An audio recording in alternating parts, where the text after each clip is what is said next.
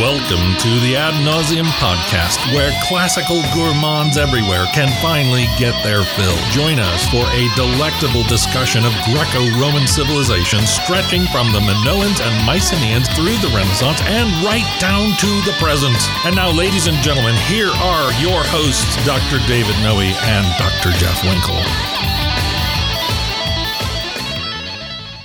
Welcome, listeners, to episode 74 of the Ad Nauseum podcast. We are here on a bitterly cold February evening. Michigan, make up your mind. Seriously. Yeah, if my kids have a snow day, another snow day tomorrow. I'm Another I, snow I'm day? gonna go out of my mind. There's no way. Yeah, You're staying home? Uh, well, well, what am I supposed to do? I have young children. I can't just abandon them. No, I said they're staying home. Well, yeah, the, if there's a snow day, they're staying home, and I'm there with them. Okay, so you're the real victim here. I am the real victim here. Right? I love my family, but we've had a lot of togetherness yes, lately. a lot of togetherness Yeah. compounded with the COVIDs I know. and so forth. Enough, enough already. All right, let's get on to the ad nauseum. right. My name is Dr. David C. Noe, and we are here in the vomitorium on a Februscary evening with my good friend, Dr. Jeffrey T. Winkle.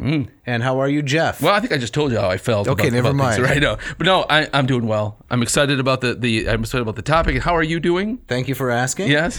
I'm doing well. Yeah. Uh, it's probably too early to plug any beverages that support us, but um, let's just say I had a cup of tea earlier today. Oh, No caffeine, but very invigorating.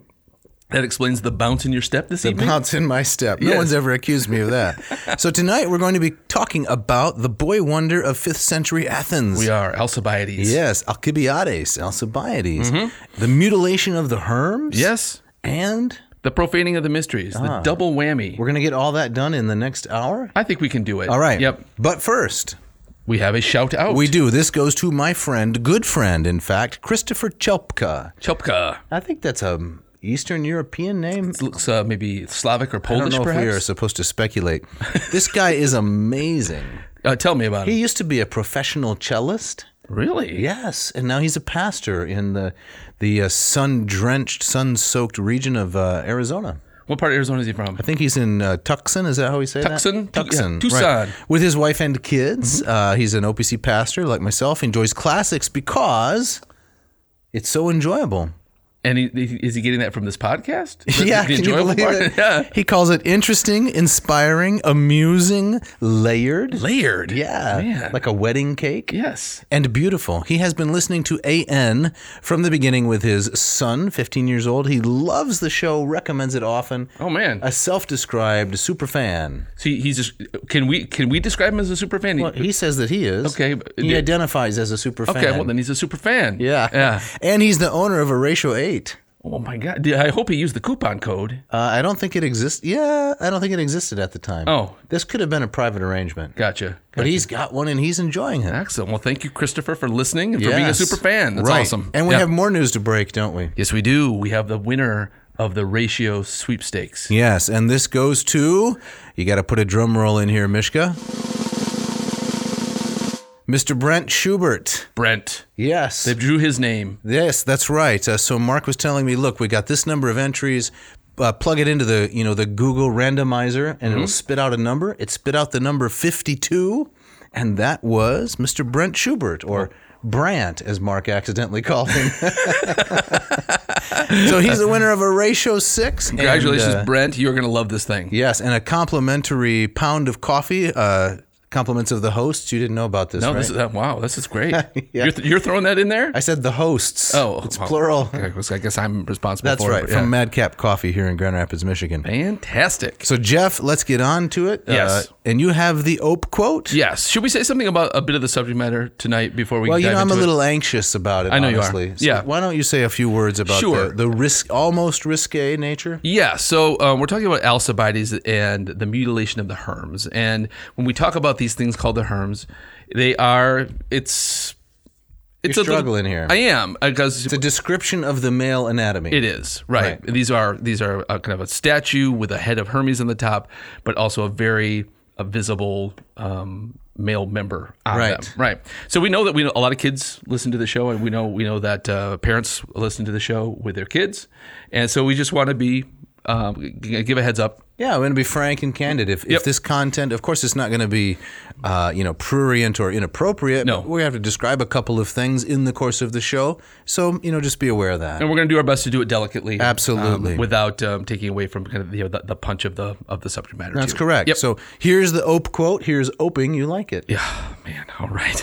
The classical Greek herm is a partly aniconic, typically archaizing statue consisting of a rectangular pillar topped with a stylized bust of Hermes, horizontal cutting at the shoulder height to accommodate a cross beam or brace midway down, and visible on the front a uh, depiction of the male member. The Herm, says Thucydides, is an ubiquitous Athenian icon. While the origin of the Hermes of the Herm, sorry, remains controversial, its widespread popularity is well attested. According to the Pseudoplatonic Hipparchus, the Herms were initiated by Hipparchus as distance markers halfway between Athens and each of its rural demes. They included within Athens a three-headed Herm at a crossroads, northwest corner in the northwest corner of the city, near what would have been the prin- city's principal gateway, pointing to the direction of the various paths.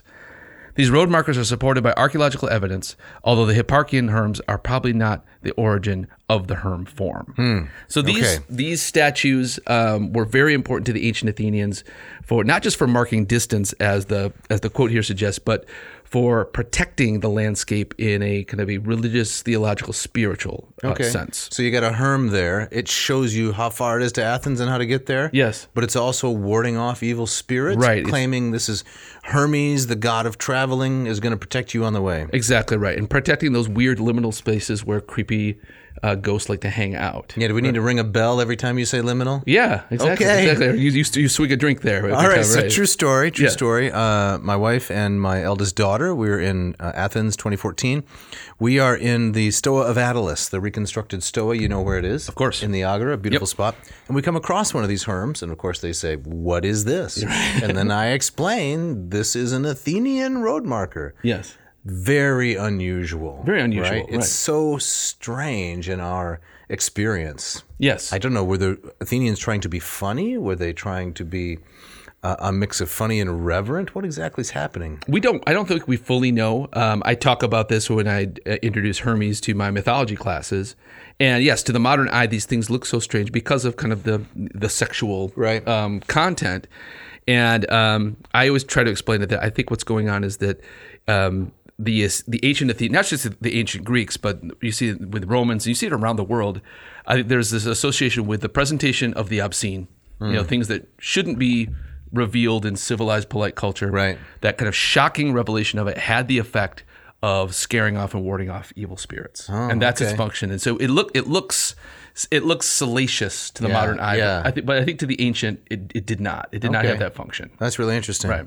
That's uh, not easy to explain to students when you're touring them around. either. No, no, it's very true. Very strange. So this will come up again. I mean, these Okay. were the things that Alcibiades is involved in mutilating, and we're going to talk about why that was such a big deal. Okay. All right. So today we're covering a scandalous episode. Yes. And a turning point in the history of classical Athens. Yes, we are. The profaning of the mysteries and the mutilation of the Herms by Alcibiades and his, uh, what's this word here? Entourage. Oh, entourage. Yes. Entourage. Yeah. On the eve of the Sicilian expedition, which is 415, Mm-hmm. right? They're going to sail off to Sicily and crush those allies of the Spartans. Right. And demonstrate their hegemony. Right, a controversial move, uh, and one that military historians still debate. Like, you know, why did the Athenians actually Right. do this in the middle of a war that was already turning badly for them? Yes. Yeah. So, um, yeah, we're going to talk about that. What some of the military aspects. We're going to talk about why this episode is such a turning point. Um, what what it has to do and how, what it reveals about the personality of this guy Alcibiades. I mean, in some ways, is you can't make his story up. It's so bizarre. It's strange, It is yeah. very strange. And most importantly, yes. Mm-hmm. we're going to give uh, you, Jeff, the chance to talk about I liminality. think I've already said the word maybe already twice. Yeah, I think so. So before we start out with the Sicilian expedition, though, Mm-hmm. uh, a big event next week. You know, We, uh, next week? Tuesday. Are you familiar with what Tuesday is? And what- Is that uh, is it Mardi Gras? no, it is not Mardi Gras. It is the twenty-second day of the second month of 2022. That's a lot of twos. It is. It's 22222. Did you know that? I didn't. I was. Which is probably about when this episode will drop, maybe a little uh, little after the episode drops. yeah, yeah, yeah. You're excited about this? I'm kind of not. This numerological. No, I'm um, not. Happenstance. I heard just tonight that many of the local kids have 22222 themed activities in their schools. what are you gonna do on that day? I'm not going to do anything because I'd feel like a third wheel. so the kids are just. That's kinda like, it. I'm "Yeah, out of are here. you done? All right." That's it for tonight. That's all I got. Tip your waitress. That's yes, right. He'll be here next week. All right, let's get back to it. The Sicilian expedition, Jeff. All right, we should probably back up a little bit about this because the Sicilian expedition takes place about roughly about halfway uh, through this uh, devastating war between Yes. the Athenians and Spartans. So we should explain a little bit of kind Okay. of how we get there. Yeah, so Thucydides says this is the war to end all wars. Yes. Heard that one before, right? Right. Yeah. Right. A Exactly. greater war than the one Herodotus recounted. And Herodotus says, oh, mine's a greater war, the Greco Persian war, than the one that Homer recounted, right? So you always got to one up They're the also next trying guy. to one up each other. With, Yeah. Exactly. Who's got the the biggest war? Right. Mm-hmm. So it breaks out around 430, 429. Uh, a plague coincides with the start of the plague. Yes, that's uh, that's always struck me as so bizarre. is Yeah. They um, at the same time they launched this major war with their most major rival on the on the uh, the Greek mainland. Athens with Sparta. Right. This massive plague devastates Athens. Yes. I've read that some estimates say that up to a third of the I've heard population that too. had died. Yeah, and the male population of Athens may have been, what, 50,000? Something like that. And then the total population may have approached 500,000. I've heard that estimate. If- when you bring when you Women, children, slaves. medics, and Yeah. I think that probably that number's probably a little high, but still a massive city by ancient standards. Right, and then not only that, uh, Pericles, who's kind Right. of who is the the architect of of uh, kind of the Athenian democracy to some degree, and he's the guy behind the well, uh, Behind everything, behind the building of the Parthenon. there's Right. A a lot of the stuff that you can still see there. Trump Towers. He's the pen, he's the Pentacontitia. That's, yes, Is that the first Trump reference on the podcast?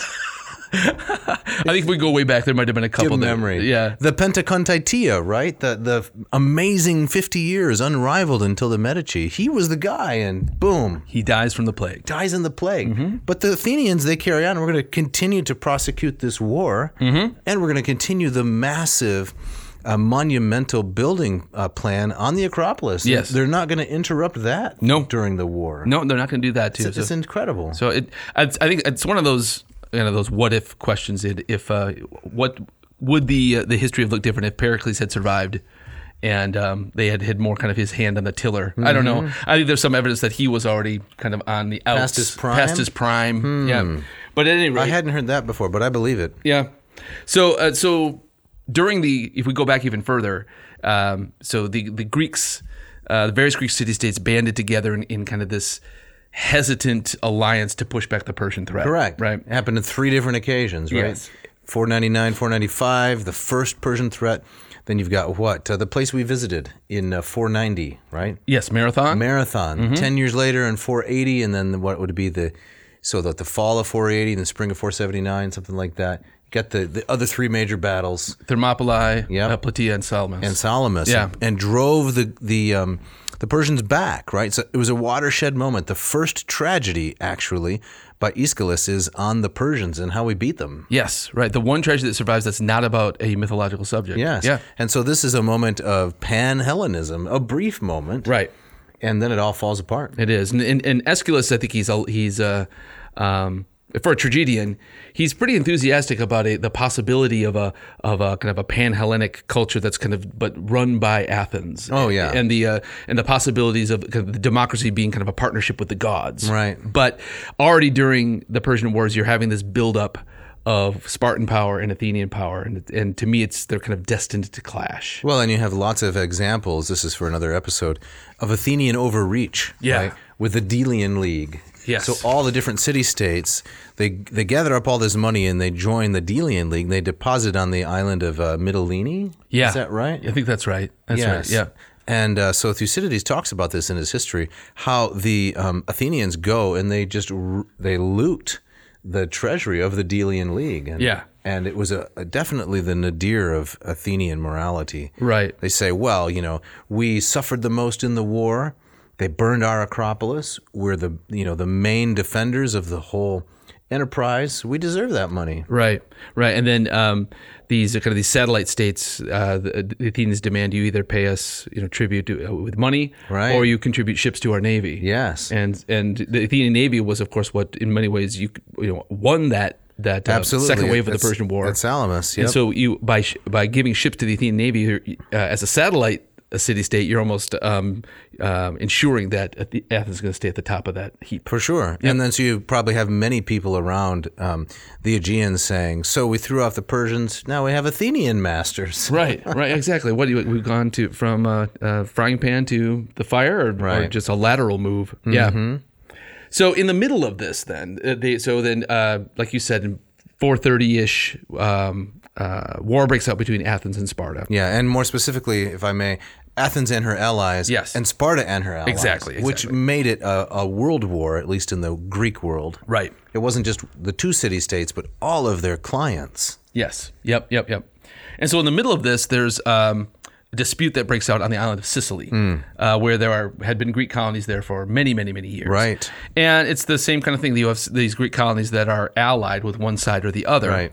And so in this story, um, it's um, Segesta is the uh, Right. colony that's on the Athenian side. And it's on the it's on the west, it's on the west side, is it not?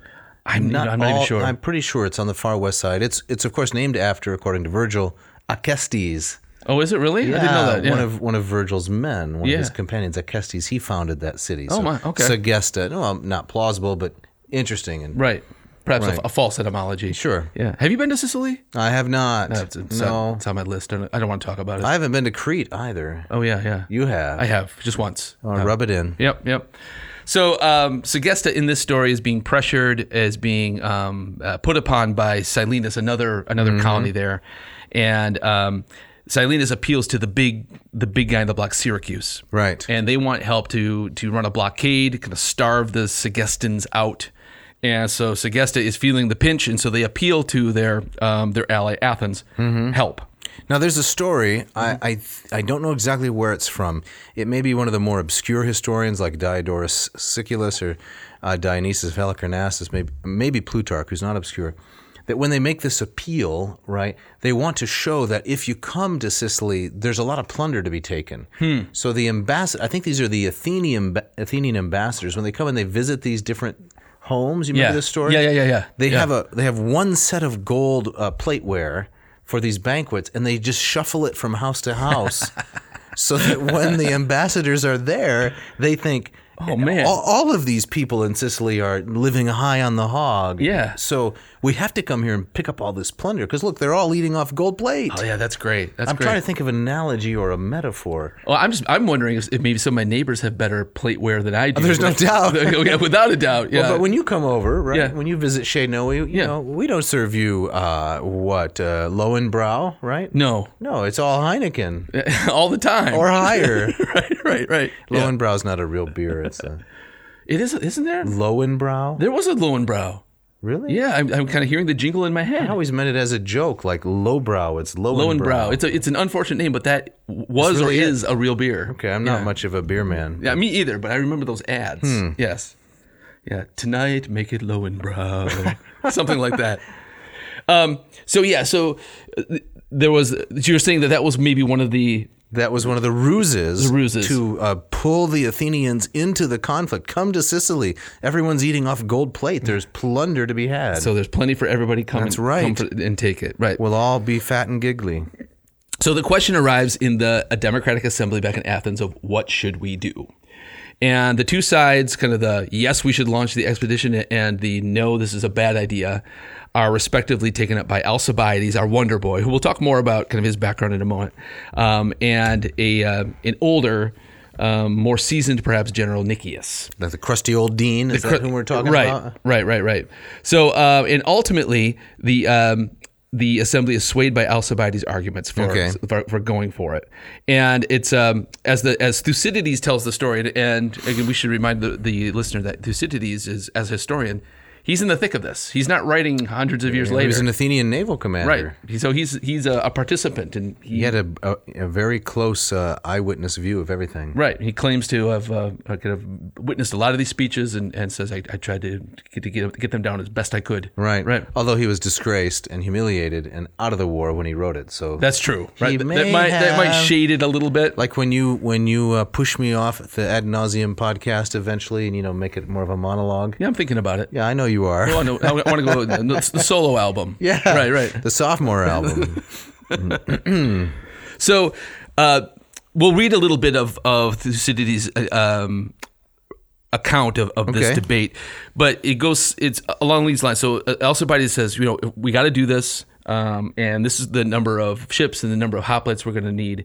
And Nicias thinking. Hey, maybe I can, can mess with the crowd here a little bit. He says something along the lines. He goes, "Yeah, we could, should go, but if we're going to go, we're going to need a lot more than that. Is we're going to need hundred ships, or we need five thousand hoplites." Hmm. Thinking that the assembly would, would think, "Oh, way too much." yeah, that's we're gonna overcommit ourselves right. there. But then somebody says, "Sounds good." It Backfire. backfires big time. yeah, reverse psychology. You know, it, it's not always gonna work. No, it's a roll of the dice. Yeah. Uh, Dave, would you mind reading a little bit of the Greek? Hmm. I would love to. Please, take I it away. would love to. So this is from Thucydides, Book Six, uh, paragraphs twenty-three and twenty-four.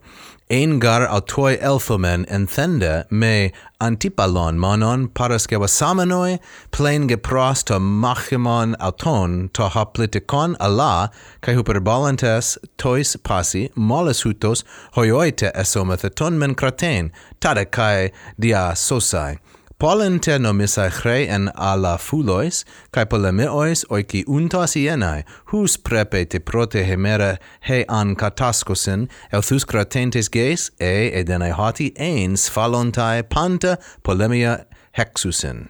I think Thucydides would be very proud. I hope of- so. of He'd that probably performance. laugh me out of the court. he would say, You're just a barbarian. How could you butcher this beautiful prose I've written? I disagree. I, di- I- I- Okay. I, disagree.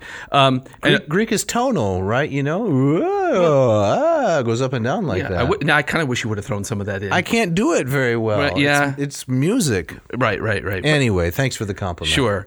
Um, and uh, looking at this Greek, uh, have you translated some Thucydides? It's, Very little. It's it's, it's brutal. it's, challenging. very challenging. I've- This I've done Greek much- I'm, I'm looking at here doesn't look that bad, but no, no. I, I mean, I could sight read a fair amount of it, but Right. um, I've done less Thucydides than Plato and Herodotus, Right. for sure. But yeah, you know the, the stuff. I remember doing a, s- a seminar in graduate school and, and just beating my head against the desk. tough. It's tough stuff, right?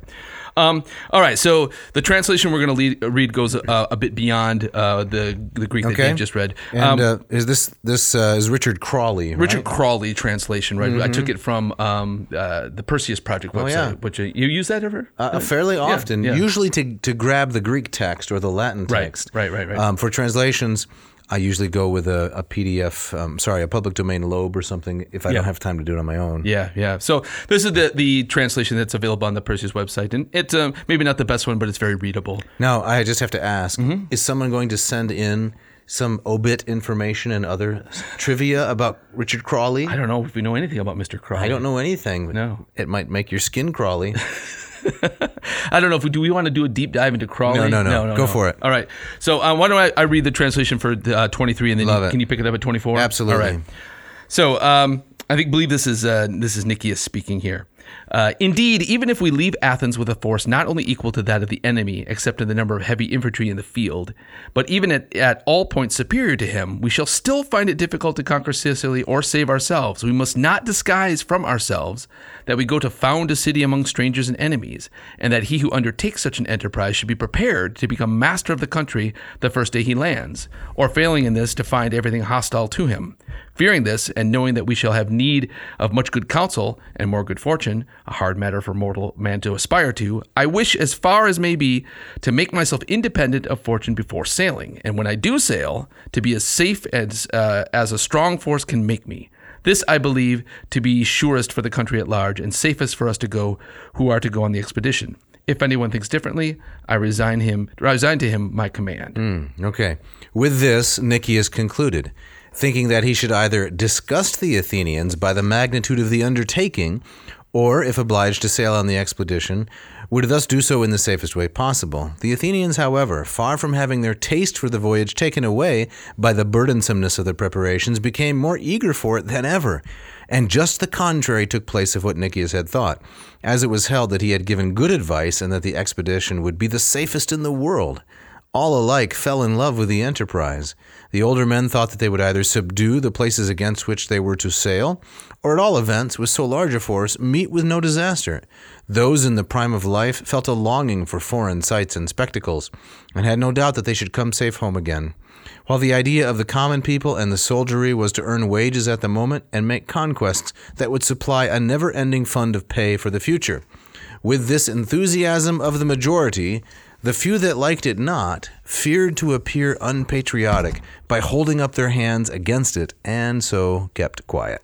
I love that how Thucydides goes through this this kind of laundry list of possible motivations. and Yes. things, right. This is psychologizing of history. right. Right. Now, the key difference, so I understand, I'm neither an expert in Herodotus or in Thucydides, but the key differences that I understand is A, Her- Herodotus is a uh, rollicking storyteller. Yes. Who pulls in as much of. Uh, as, as much as he knows from every source possible and just says, This might be true, that might be true. I'll leave it to you to figure out Right. Right. Right. right. and lots of supernatural explanations for everything. Exactly. This is what the gods wanted. This was Tuche. This was, um, this was, uh, you know, fate. Thucydides. It's a deep psychologizing perspective of what could have probably driven a given actor at a given moment. Right. It's it's very uh, human centered. It's very existential, and the kind of the divine element is is thoroughly removed from his analysis. Absolutely. And is it, if I remember correctly, I think even in his introduction, there's a he doesn't name names, but there's a fairly thinly veiled reference to Herodotus and Oh. Yeah. saying, you know, this is this this guy. Old hack kind yeah. of thing. Yeah. Yeah. Yeah. So which do you prefer? Um, I, I think just as you said, is- in- if, if I'm reading for kind of pleasure, Right. You can't beat Herodotus. Like No. his, his version of the Thermopylae episode is just is fantastic. It is. It is. But if you want to, if And you what's want, going on in the House of Croesus, you know? Oh, yeah, yeah, yeah. Murder, intrigue, uh, incest, adultery. Uh, there's just everything. there's wild stories that, of, of the weird things they're doing in Egypt. Right. Right. It's right. It's very tabloidy. Exactly. right. But, um, Thucydides, you're not going to get a lot. You're not getting lots of laughs. No. Mm-hmm. It's it's it's very very serious. Um, I, I bet he wasn't. And if you were gonna, gonna go out for a drink with one of those two guys, you're going out with Herodotus, right? Absolutely. Although Thucydides, he's the kind of guy that you know would probably pick up the tab. You think so? He's got so much self-discipline, right? Everything is just you know. Yeah. He probably would arrange a a valet or something. He'd have it all worked out and scoped out. Yeah. You know, for the first four parts of our conversation this evening, we'll be discussing you know Herodotus. Very very different. Do you think Th- Thucydides would have uh, set a good spread on the table though, or would it be kind of bread and water? It'd be pretty sparse, I think. Be pretty lean. so, yeah, but um, also, I mean, so he gives all these wonderful uh, possible motivations of why people are, you know, enthusiastic or uh, you know, quietly voting Right. for this motion. But you also have kind of, a, in some ways, a classic Herodotian setup. This is hubris about to meet nemesis. That's right. right. Brilliant, So you can't. yes. You can't. You can't avoid that. So Yeah. just to define some terms for our audience, in case they might, I, I know we have probably the most uh, sophisticated audience, Without a doubt. Oh, of course. But hubris, right? Hubrizo means uh, to aspire to things that are above your rank. Yeah. you can't do that. no, right? no, no. Right. If you got the goods, you boast, but only to that level. To go above is hubris, and the nemesis. Nemesis, well, that's the f- that force that that that kind of takes you from the top of the slide to the to the bottom of the slide. Knocks you right down. Knocks you down, It's right. Uh, it's all shoots no ladders. You might exactly right, right. And so there's that kind of that Greek notion of of uh, of balance and being in the middle, right? Mm. So Daedalus and Icarus, you know, his Daedalus tells Icarus, "Don't fly too high." That's the one everybody knows, but he also Right. tells him, "Don't fly too low." say. Yes, because if you fly too low, the water will uh, kick up into your wings and drag you down. drag you down. So you got to find that middle s- space. Aristotle, you want a little Aristotle? The maiden agon. Yes, the nothing, nothing- in excess. nothing in excess. Right, right. Keep, keep an even keel. Right. So when you, if you can graph out the journey of a hubristic actor, uh, when he goes from the very top to the very bottom, it evens out Mm. in the middle. So before we uh, move on to Alcibiades, can we just take a moment if, uh, to look at some of the specifics of the motivations? Because this is quite fascinating. Yeah, please. We'll Yeah. try to be brief here, but he says the old men thought they would either subdue the places against which they were to sail, or at all events, they'd suffer nothing, meet no disaster. Those in the prime of life, they just wanted some sightseeing and spectacles. We'll get back home safe again. Right, it's a vacation. Yeah. The common people and the soldiers, what did they want? they wanted money. Yeah, those money grubbers, says Thucydides, an aristocratic telling of history, right? Yeah. And make conquests that would supply a never ending fund of pay for the future. That's right. So remember when we looted? Uh, remember when we looted Syracuse? We're still living off those proceeds. That's right. Yep. And then finally, the few that didn't like it, why did they keep their mouths shut? They didn't want to look unpatriotic. Yeah. Right. I'm sure that's never happened in any war. No, right? no, no, no. I mean that. I, mean, I especially that last line. That's it. It's I- brilliant. It's brilliant. He's- He's got the he's got the finger on the pulse there. Yes. Right. Nobody wants to be a part of an um, unpopular cause. Right. Right. So uh, yeah, I think that if Herodotus were telling this episode, I think he would kind of uh, he would treat the Athenian assembly much more as kind of a, kind of a, a one-minded collective. That's a good right? point. Yeah. Um, but so yeah, it also I mean it kind of reminds me too of um, this is kind of a, uh, like another expedition to Troy. Hmm. Uh, and the various, you know, no, the only person that really cared about bringing Helen back was Menelaus. but Right. Everybody else was going for different reasons. They were very opportunistic. yes, Right. Oh, here's a good plausible reason to go attack Troy. It's because of adultery and, you know, insults to our honor. Yeah. It really wasn't about that at all. No, no. Which is why uh, Achilles and Odysseus famously said, "We don't want any part of this." Right. They were they were hiding. They were faking uh, Right. insanity. Right. Yeah. Achilles was dressing up as a woman. Yeah, yeah, exactly. Yeah. Mm-hmm. Um, and I mean, they were also. I think they were also thinking about you know, what kind of uh, silverware the Trojans had that they could, could swipe. Yeah. Right. Right. Nice, nice connection there. Yep. All right. So we're gonna get around to talking about Alcibiades and get down to the scandal that's in The the, title of the Homefront. episode. But we should probably s- pause and do some ads. Let's first. do that.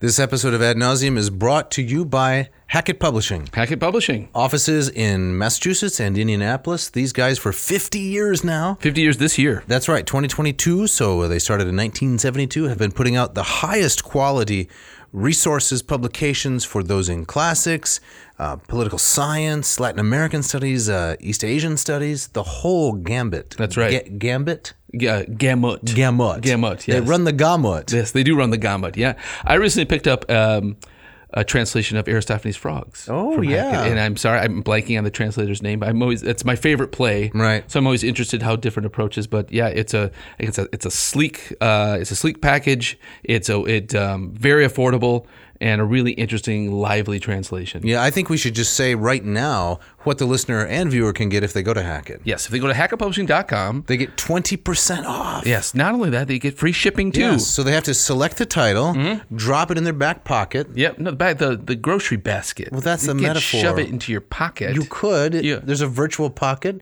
Why don't people use virtual pockets? Why do they have to use a virtual shopping cart? Because that, that's like stealing. It's like you're just Well, grabbing off the website and shoving it in your I know, pocket. but when's the last time you went to a bookstore and used a grocery cart? how many how many books are you buying? That's a mixed metaphor, is what Right. that I is. think I did, uh, last time I was at a bookstore, I think that they did have the little, you know, the little kind of uh, emasculating basket. that, yeah, but I never see anybody Was use it one. basculating? Yes, it was emas- So put it in there. Yes. Just put it in there and you'll get 20% off and free shipping. It's phenomenal. But you have to put in the code though. It's The which- code, which is gotta get to the code. AN two zero two two. That's right. So listener, viewer, you you got to check this out. It's a great deal. This episode of Odd Nauseam also brought to you by the Gold River Trading Company. Um, I tried some of their new teas this week. I tried, why not? I tried the one you suggested, the cacao. Did you try the cacao? The cacao, sorry. yes. You can drink it, but you can't pronounce it. That's, that's right. right. I think that's their slogan, isn't it? it tastes better than it sounds. Yes. No, something like that. It tastes better than, than uh, Jeff can pronounce it. Mm-hmm.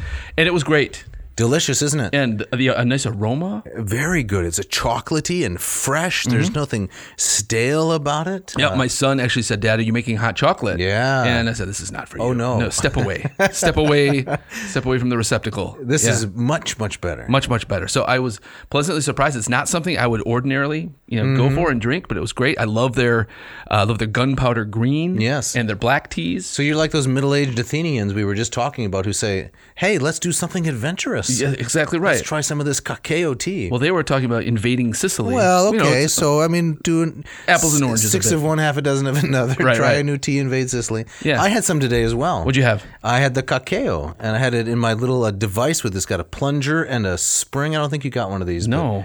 Sorry.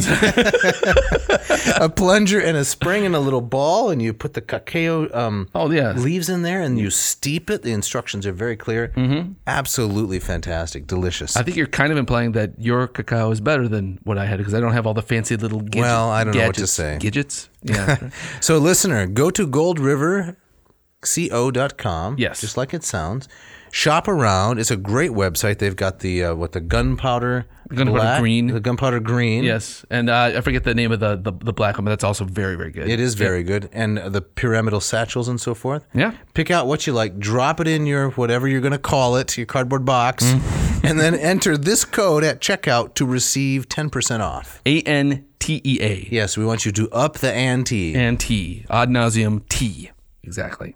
This episode is also brought to you by Racial Coffee. Racial Coffee in Portland, Oregon has been making fine, fine coffee machines for a low this past decade. You Yes. have the Got six. the six. You're about to graduate to an eight. I am. I'm very You're about to excited about this. graduate, and I have an eight. Yeah. With a oyster color and nice walnut uh, accents. It's a beautiful machine. Yeah, yeah. No, um, my machine is very popular at my house, so I, and I told my wife that you know, hey, we're gonna upgrade to an eight. Was she hesitant? she was. Cons- She's- a conservative woman, right? Well, yes, and she's she's skeptical because she really, she really likes the six and says, "Well, is this really going to be better? Are we going to Yeah. regret this?" What kind of hobunk coffee machine are we going to get? Exactly it right. does invite the question, though. Yeah. What happened to the ratio seven? Where did that go? Where did that go? Yeah. Ex- yeah. w- Did it just skip the step? well, if you remember back when we were working in my garage this summer, we Yeah. Oh. tried to put together a ratio seven and sent it off to Mark. What a disaster! And what did he say? oh, what, oh, was it? I don't even think we repeated. You guys stick to classics. I'll make the coffee machines. Yes, exactly. Ratio seven. Everyone knows a coffee machine needs an even number.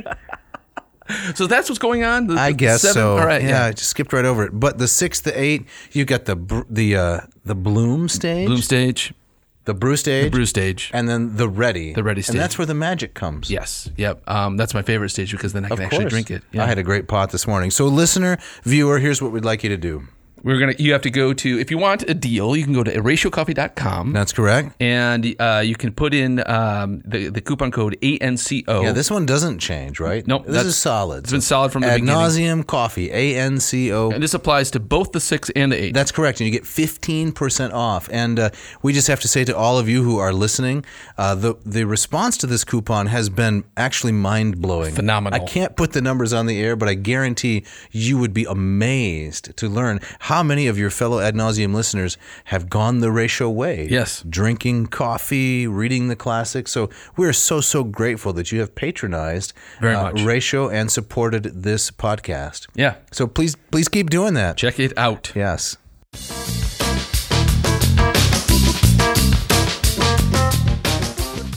All right, Jeff. So as we get back into it, we're going to use one of my favorite words, Yes, pivot. we're going to pivot. Going to pivot. We're going to pivot from a general discussion of Thucydides, Herodotus, and uh, Greek history. We're going to focus in uh, in a laserly way on the person of Alcibiades and the scandal. Uh, yes, who was this guy? Yeah, Let's have the brief bio. Um, so, like I think I was saying earlier, it's like you you you can't make this stuff up. Um, this guy is the Athenian wonder boy. Mm-hmm. We think he was born around uh, the year 450 BC, which would have made him about 35 when this episode took place. Mm-hmm. Um, born to wealth, uh, very well educated, uh, comes from a, a, a very well established family. Mm-hmm. Wasn't he related to Kimon? Uh, yes, from the from, yeah, it was from Kimon's family. Right. So he was he kind of a hero of the and at times a heel of the Yes. Greco-Persian wars. Yeah, yeah, yeah. So he was kind of born to um, greatness and it's expected greatness. Yeah, to the manner born, you might say. Yep.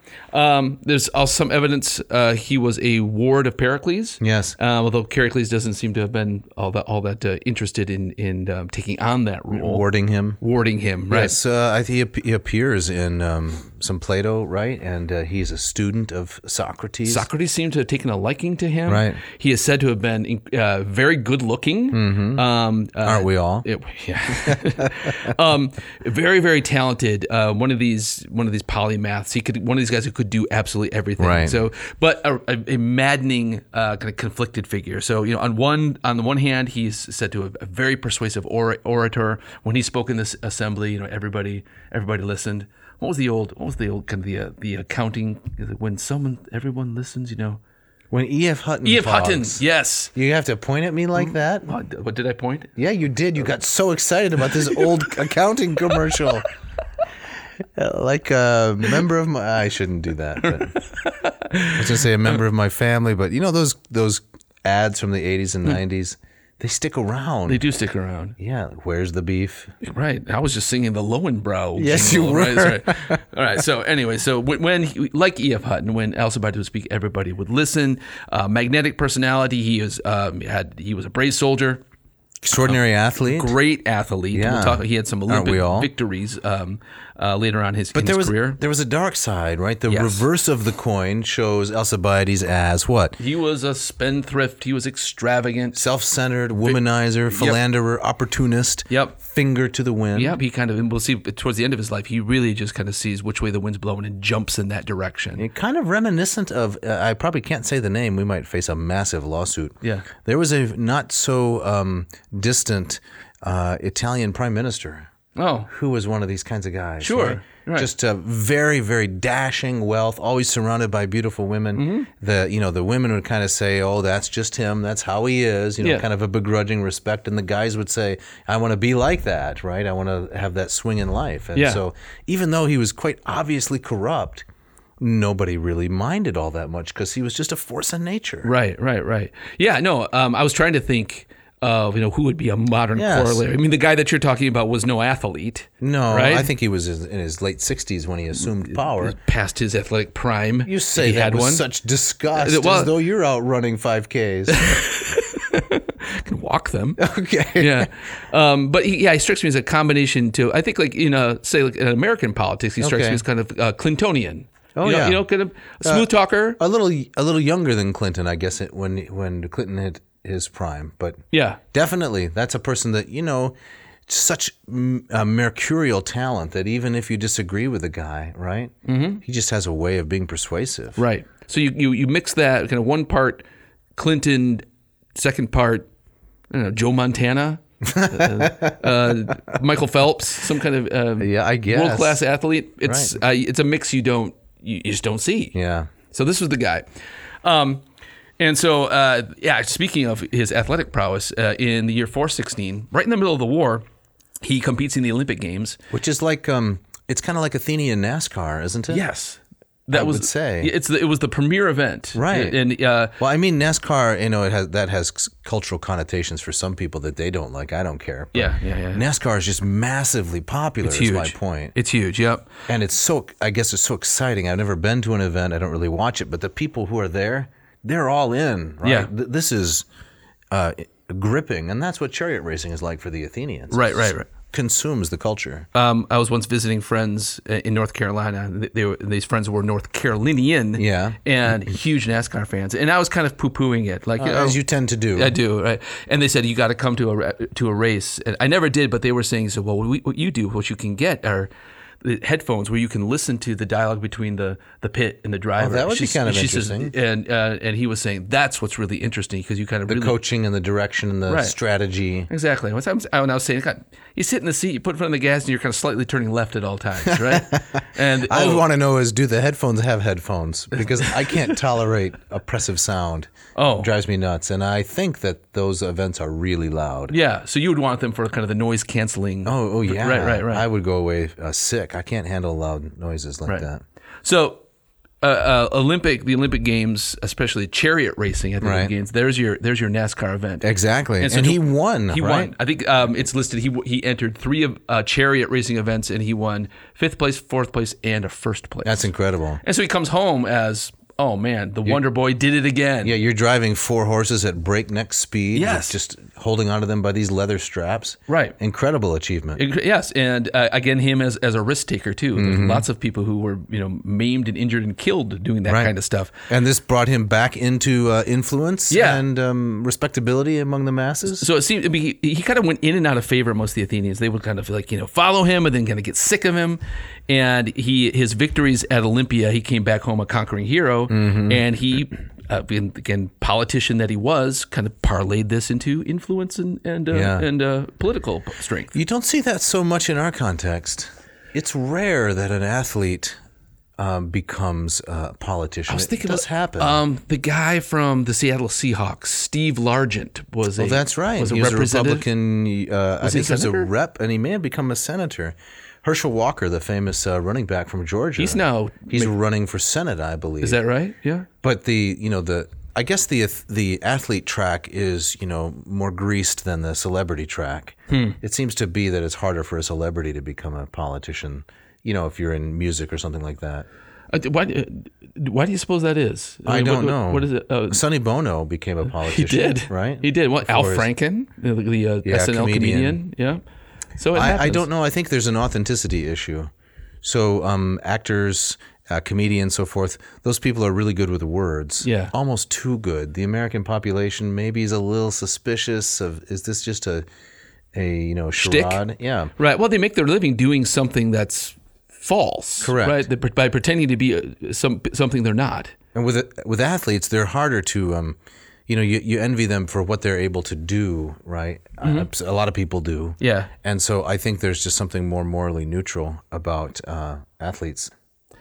I think it also has to do with um, sports being kind of the last meritocracy, right? Yes. Where, where you're kind of you are judged on your ability alone, and and nothing. Well, I mean, maybe that's changing now, but nothing else should come into it. You can either run fast and catch and throw, or you can't. Right. And if you run faster than everybody else, you'll eventually get recognized. Right. Yeah, Yeah. And so maybe that's why we maybe inherently see a politician as Hmm. see. uh, an athlete as maybe a better politician than an actor. Right. Who knows? Better candidate. Who knows?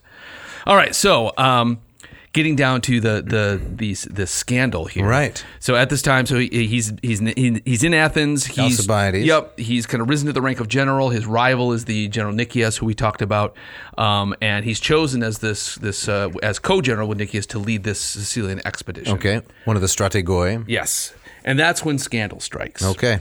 And so on the very eve of the expedition, although I think it's unclear if you know uh, it if it's like the eve or it's, it's at least close to the Could be Eve's Eve. eve's eves, right? They're about ready to sail off. Okay.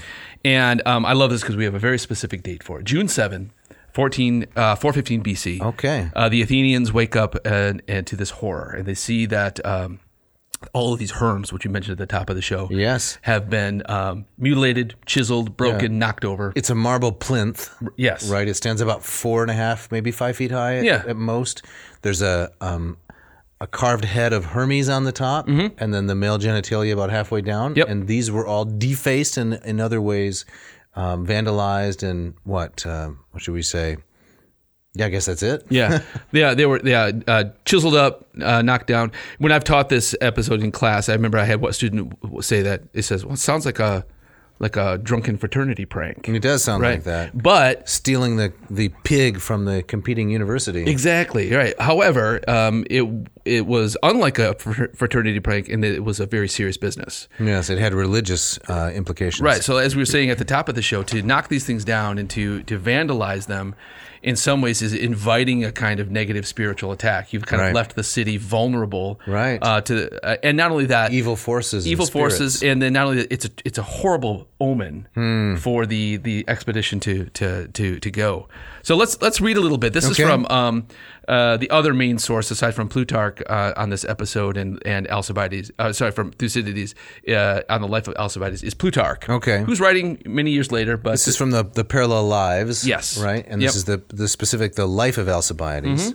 all right. Let me just uh, let me do the translation here. This is a translation from. We're gonna skip the Greek. Oh, do you, you want to read some more Greek? I just want to read one sentence. Oh, Please go for it. Can I do that? 'Cause Yes. It's, I'm very self indulgent, as we all know. Take it away. Epi ψεφισαμενου de tudemu kai genamenon hetoimon panton pros ton ekplun u Christa paren ude ta tes heortes. Very nice. Thanks. Very nice. And it's Uh, quite different than Thucydides. Very different. Yeah, I think Plutarch's an easier read. Uh, Mm-hmm. Simple. He's somewhere I think kind of between Thucydides and, and Herodotus in his uh in the way he approaches these things. But, uh, Mm-hmm. Balanced yes. style. But um, And what does it mean? it's uh, so he says, after the people had adopted this motion, all things were made ready for the departure of the fleet. There were some unpropitious signs in portents, especially in connected, connection with the festival, namely the Adonia, which was a festival um, uh, that involved ritual weeping by the women of the town mourning the death of Adonis from that uh, famous myth with Aphrodite. And and this is uh, the translation of uh, Bernadotte Perrin. Yes. Okay. Yes. Continue, please. This fell at the t- this fell at that time, and little images like dead folk carried forth to burial were in many places exposed to view by the women who mimicked burial rites, beat their breasts, and sang dirges. Moreover, the mutilation of the herms, most of which in a single night had their faces and forms disfigured, confounded the hearts of many, even among those who usually set small store by such things. So even those, even the ones who didn't yeah. No. No big deal. no big deal. Oh. Right. They were bothered by this and said it portended something you know bigger. It was said, it is true, that Corinthians had done the deeds. Syr- Typical, right? Syr- yeah, Corinthians. Corinthians. Syracuse being a colony of theirs, because that's one of the forces Yeah. they're going up against, right? In the hope that such portents would check or stop the war. The multitude, however, were not moved by this reasoning, nor by that of those who thought the affair no terrible sign at all, but rather one of the common effects of strong wine, when dissolute youth in mere sport are carried away into wanton acts. Again, fraternity prank is Yes. the idea. Right. They looked on the occurrence with wrath and fear, thinking it the sign of a bold and courageous conspiracy. They therefore scrutinized keenly every suspicious circumstance, the council and the assembly convening for this purpose many times within a few days. So they were having emergency meetings of the democracy. Who who did this? Who did this? And what are the implications? Right. So this is is um, it's, it's a kind of almost a capital offense that has taken place. Right. Right. It's like so it's breaking all of the stop signs, taking down all the yield signs, spray painting all the um, you know the traffic signals and so forth. Yeah. But so much worse because these all had religious significance. Right. So again, I, I think you know, I think uh, you know, Thucydides would probably ascribe many motives to the people who were upset about this.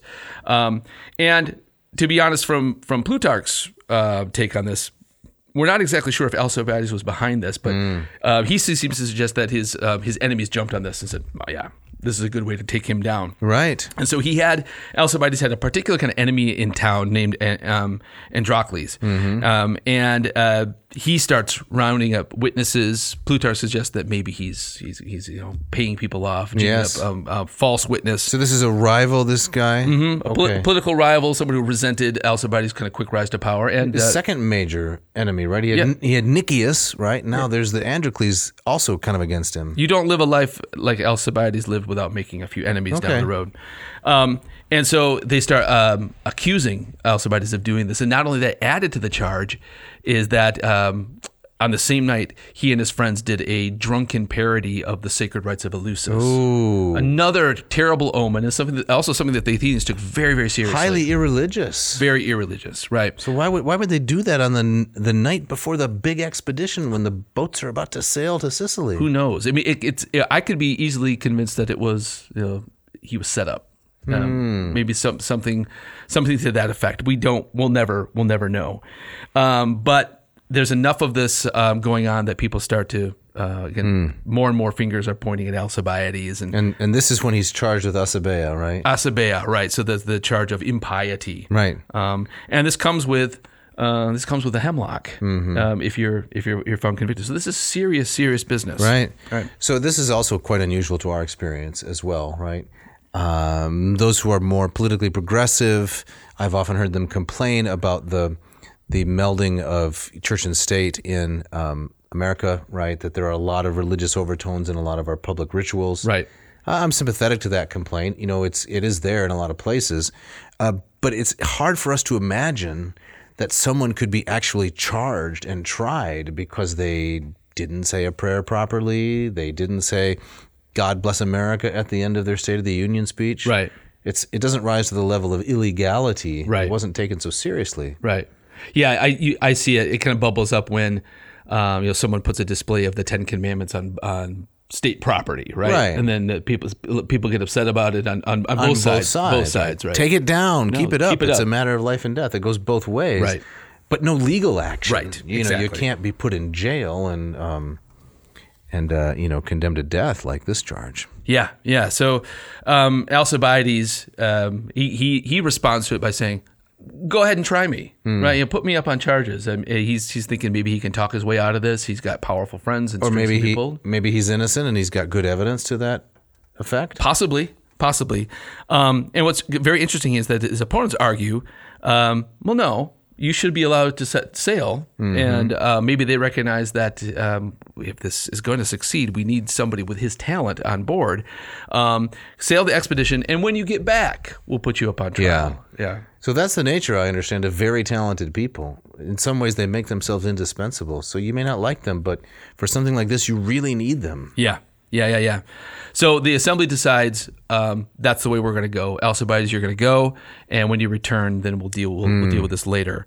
Um, and then uh, another twist: he sails with the expedition. When he when he comes to Sicily, there's a ship already waiting to take him back home, um, which is very strange. Does it have red and you know blue strobe lights on the prow? Exactly. and so Pulls them forth? over. Exactly. Right. Right. Right. Right. Yeah. Um, and so they say, "Nope, we're taking you back to Athens." And Alcibiades says, "Okay, I'll go, but I'm I'm not getting on your boat. I'm going to follow in my own ship." Yeah, that's a classic move. Right. Yeah, I'll just follow you back to Exactly Athens. right. Yeah, and they Just- fell okay, for like, it. Ah. They fell for it. right? Yes. I don't know if money changed hands or he was just that Yeah. Hmm. glib of a talker. Um, and uh, but so on the way back, he bolts Hmm. and he flees with that ship and the members of the crew of his crew on that ship. Um, back in Athens, you know, some of his compatriots who are kind of you know caught up in this lawsuit, they are they're found guilty Hmm. and they're condemned to death. Um, uh, and he's also condemned to death in absentia. Right. They confiscate his his estate, All his property, all, his, property. wealth It's all- becomes, uh, Yep. you know, belongs to the state. and a huge bounty is played on his head. Uh, is put on his head. The Plutarch says um, uh, a, ta- a talent, Okay. um, which is six thousand drachma, and, and I found some estimates that for your to try to bring it into contemporary terms Right. so we can understand how much money this is. so if you were kind of a middle class skilled worker, Right. this would be nine years pay. yeah, so you- not quite a million dollars in our terms, Right. But very, very high. Very a, a huge amount of money, right? Um, more more money than the vast majority of any Athenian had ever seen. At or more than a classics professor might make. way more than that. that's for sure. So, um, yeah. So these mutilation of the Herms, the the parody of these sacred mysteries of Eleusis, which we will do an episode someday on those. Um, force uh, kind of Alcibiades' hands or uh, hand, at least as he sees it, he. Um, he takes off, and then this is just—I think he, this, this is where his story just gets so strange and so weird. Um, he defects to Sparta, Yeah. and he goes to Sparta and says, "Listen, I'll help you out. You know, I'm, I'm uh, the odd man out of Athens. That they they've um, condemned me to death. How about if I give you some pointers on how to how to beat them?" And so he becomes the confidant of King um, uh, August II there. Yes. and then go, proceeds to seduce King August's wife, the Queen of Sparta. And yeah, it's uh, uh, Timea was her Hmm. name. And there's rumors start flying that you know not only does he have an affair with the Spartan queen, he may be the the, the father of her child. Hmm. And so you can, as you can imagine, when Agus returns, comes home, finds out about this, Pretty upset. he's upset. so this is a little bit like Caesar in Egypt, isn't it? yeah. Oh yeah. Cleopatra. Exactly. Very, very similar. Very similar. Uh, there's a book on this that I read many years ago, uh, I- by, written by a man that many people may know, Victor Davis Hanson. Yeah. I talked a little bit before. Not a great fan of his style. Thereby, right, he'll never be a guest on the podcast. 'Cause I just said that. But the book, A War Like No Other, covers these events and covers them very well. Yeah. He's he's um, a recognized expert on Thucydides. and Absolutely. a great military He's, historian. he's yeah. done all his homework and then some. Right, right, right. So Alcibiades finds himself in hot water again, and this time he defects to the traditional enemy of Athens and Sparta, the Persians. Wow, so he's really sticking the finger, Yes. his finger in the eye of the Athenian people. Yeah, You don't like me defecting to, to Persia? Fine, I'll defect to Sparta. right. Okay, he's, he's all over the place, right? So here's where you know we were talking in terms of like finger to the wind. He's Hmm. Right. saying, okay, we, you know, who can I um, who can I persuade to take me in? Who can I get you know to, Right. to pay me for the advantage I offer? So um, he offers advice to the Persian satrap um, at the time, and he's thinking, listen, this uh, Athens and Sparta are they're bleeding each other out. Hmm. This might be the time to strike. Um, but Thucydides argues that he wasn't really all that interested in using the Persians to get revenge on the No, Greeks. no. He was trying to grease his way to a. He wanted to kind of set up a return. He wanted Yeah. to kind of find a way back. Yeah, triangulate. Yes, triangulate. Right. Yeah. Wasn't that? That's also very a Clintonian. Mm-hmm. I think it is Clinton. Yes. Play one enemy off another enemy by appearing as a savior to both Right. and coming out on- on top. Yeah, exactly. So um, he uh, learns by hook or by crook that there's an oligarchic plot back in Athens to Okay. overthrow the democracy. He said, "Maybe I can get in on that." um, and he he gets messages to some of these uh, would be revolutionaries. Says, "Listen, Um, I can promise you Persian money, Right. Persian ships. All you got to do is let me in on Maybe the game. some of those fancy uh, Persian linen pants and wicker shields he wanted those pants. that Herodotus talks about. exactly. Like the, the like the bloomers. yes, I think so. Yeah, exactly, yeah. Parachute. MC Hammer pants. The Exactly. Hammer pants, yeah. So that falls through, and then this is just it just gets weirder and weirder. The Athenian fleet, which had remained loyal to the democracy, they extend an olive branch and say, "We need you back." to him. to him. So he goes full circle. Hmm. Right. Right. And they say, look, okay, if you come back and help us out, maybe we'll let the whole um, Hmm. Just forget about it all. the impiety thing slide. Right. So where does this all end up then? I mean, what is the end of this guy? When does his life end?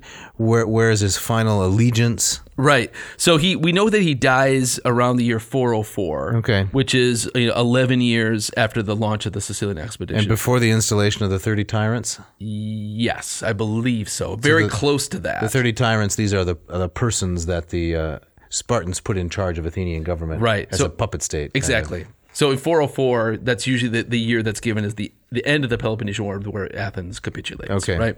And he dies in that same year, but he does not die in Athens. And so um, he gets he comes back to the Athenian fleet and actually has some success. Hmm. Um, he's leading the navy again. He's kind of oh the hero's back. And Right. Imagine, I mean, the circle that he that he goes through.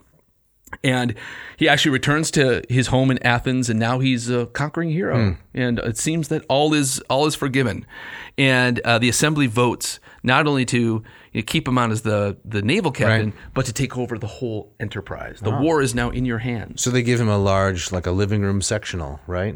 Yes, He's got two of those chairs that recline with a little refrigerator in the uh, in this in this in the on the side, yeah, with a USB port and the LED lights underneath. cup holder. Cup holder. Yeah. He's got an ottoman. The, the whole thing. He's living the life. He is living the life. We just got a little picture of what I think is high luxury. and, you know, the privileges of power. yeah, down in down in the man cave with the, the Living room sectional. I want I want the seating to stretch in a plush way all around the perimeter. so so not just in the, the, your traditional L. no, no, no. You want the full. I want a U. You want a U. Oh man, that does sound nicer right, right Right. now. Yeah. so when is this guy gonna die? Well, not yet. All right. And so um, the uh, he gives uh, they give him the, the the run of the war, and it it's right at the end, and it all starts to fall apart Mm. again. And so by the year 405, right before the end, Alcibiades again says, "Ooh, "I better get out of here before they they decide to you know execute me." Right. And he goes up to he he has an estate up in Thrace, Hmm. uh, where I Don't we all? It doesn't, it doesn't seem like a, a place to get away from it all, right? Not But really. It's wild and uninhabited. That's that's how, it- how that's It's not like going to Aruba though.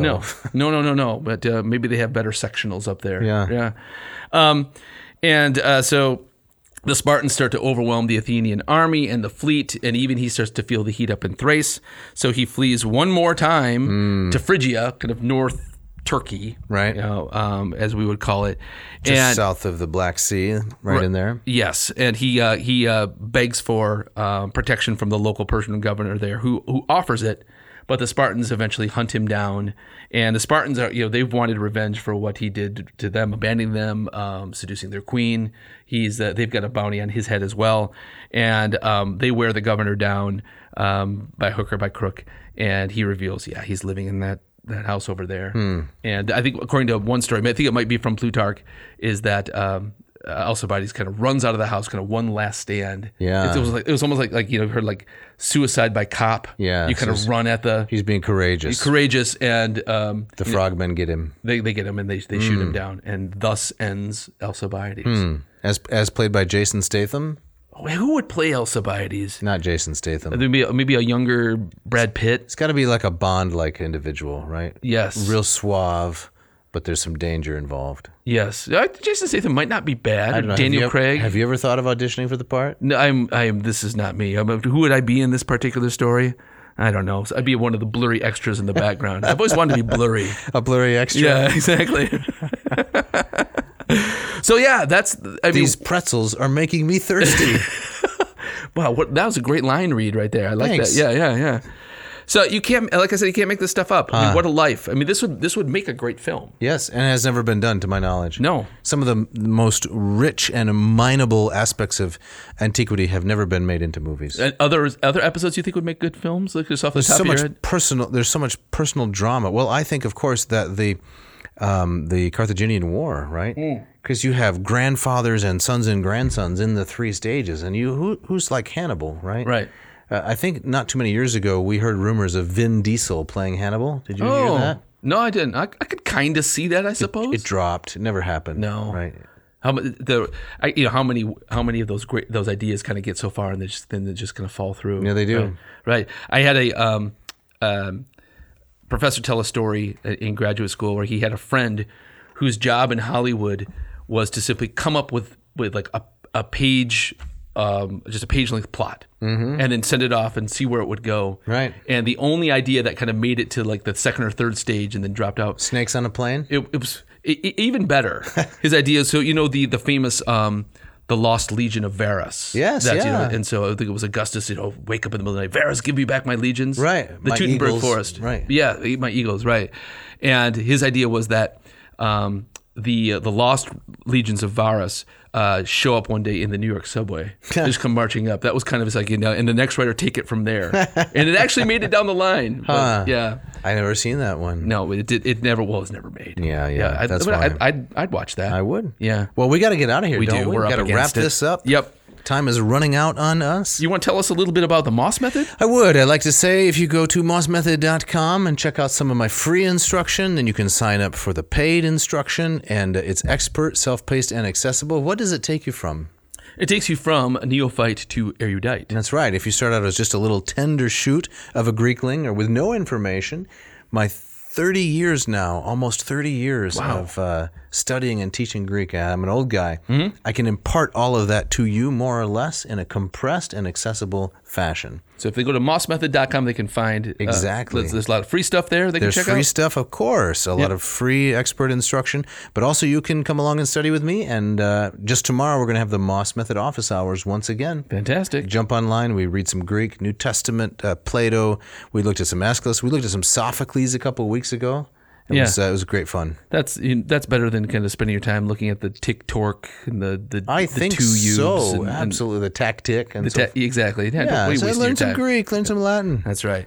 Thanks also to Mishka, our, our wonderful engineer, as always. Mm-hmm. Uh, Ken Tamplin and Scott Vinzen for the great music you hear. Absolutely great stuff. We got Agricola in the studio tonight. Um, You do, our yes. videographer, Right. I'm no longer going to accuse him of skulking anymore. I, I can, I can, Recording. I'm, I'm seeing what's going on, and I'm making like, us look better than we are. and That's right. Ever could be. Yep. Uh, if you like the show, we'd really like it if you could go to youtube.com slash ad nauseum. Don't forget the V. Yep. And sign up to watch. We're getting some good interest, aren't we? We are getting lots of people signing up, Very, subscribing, very grateful for watching that. online. Yep. Send us, uh, you know, uh, your questions, your suggestions, dave at adnauseum.com, Uh, don't forget the V. jeff at adnauseum.com. Again, don't forget the V. Yes, tell us what you like. Tell us which of us you don't like. Could be both. Yeah. And uh, if you you know purchase one of those products that we that we hawk, tell us about your experience. We'd love to hear it. Oh, dear. And um, if you want a shout out, tell us about yourself. We will we will plug you. That's on right. The air. Yep. Now next week. Um, Next week we're looking at uh, having Ken Bratt, oh yes. friend, advisor, mentor, back into the studio uh, to talk about a topic that he's an expert on, of course, which is the Roman catacombs. Great subject. Yep. And- Mm-hmm. places we've both visited and uh, about which he knows a great deal. So we're going to try to get him in for the next episode. May have some bumps, but we're going to have something good teed up next week. Yes, we are. And Dave, you've got the gustatory party shot this week. I do. This is one I'm really pleased with. This is from the late Anthony Mm-hmm. Bourdain, uh, whose life ended very uh, sadly and tragically not too long ago. Uh, but from what I understand, he was a fantastic showman, entertainer, and cook, a Yeah. travel expert. And this is what he says from Kitchen Confidential Adventures in the Culinary Underbelly. That's a great title. Oh, That's right up our alley, yeah, we, isn't it? we need a copy of that in the culinary vomitorium. underbelly. he says, "Too lazy to peel fresh? You don't deserve to eat garlic." I have to agree. Yes, thanks for listening. Thanks.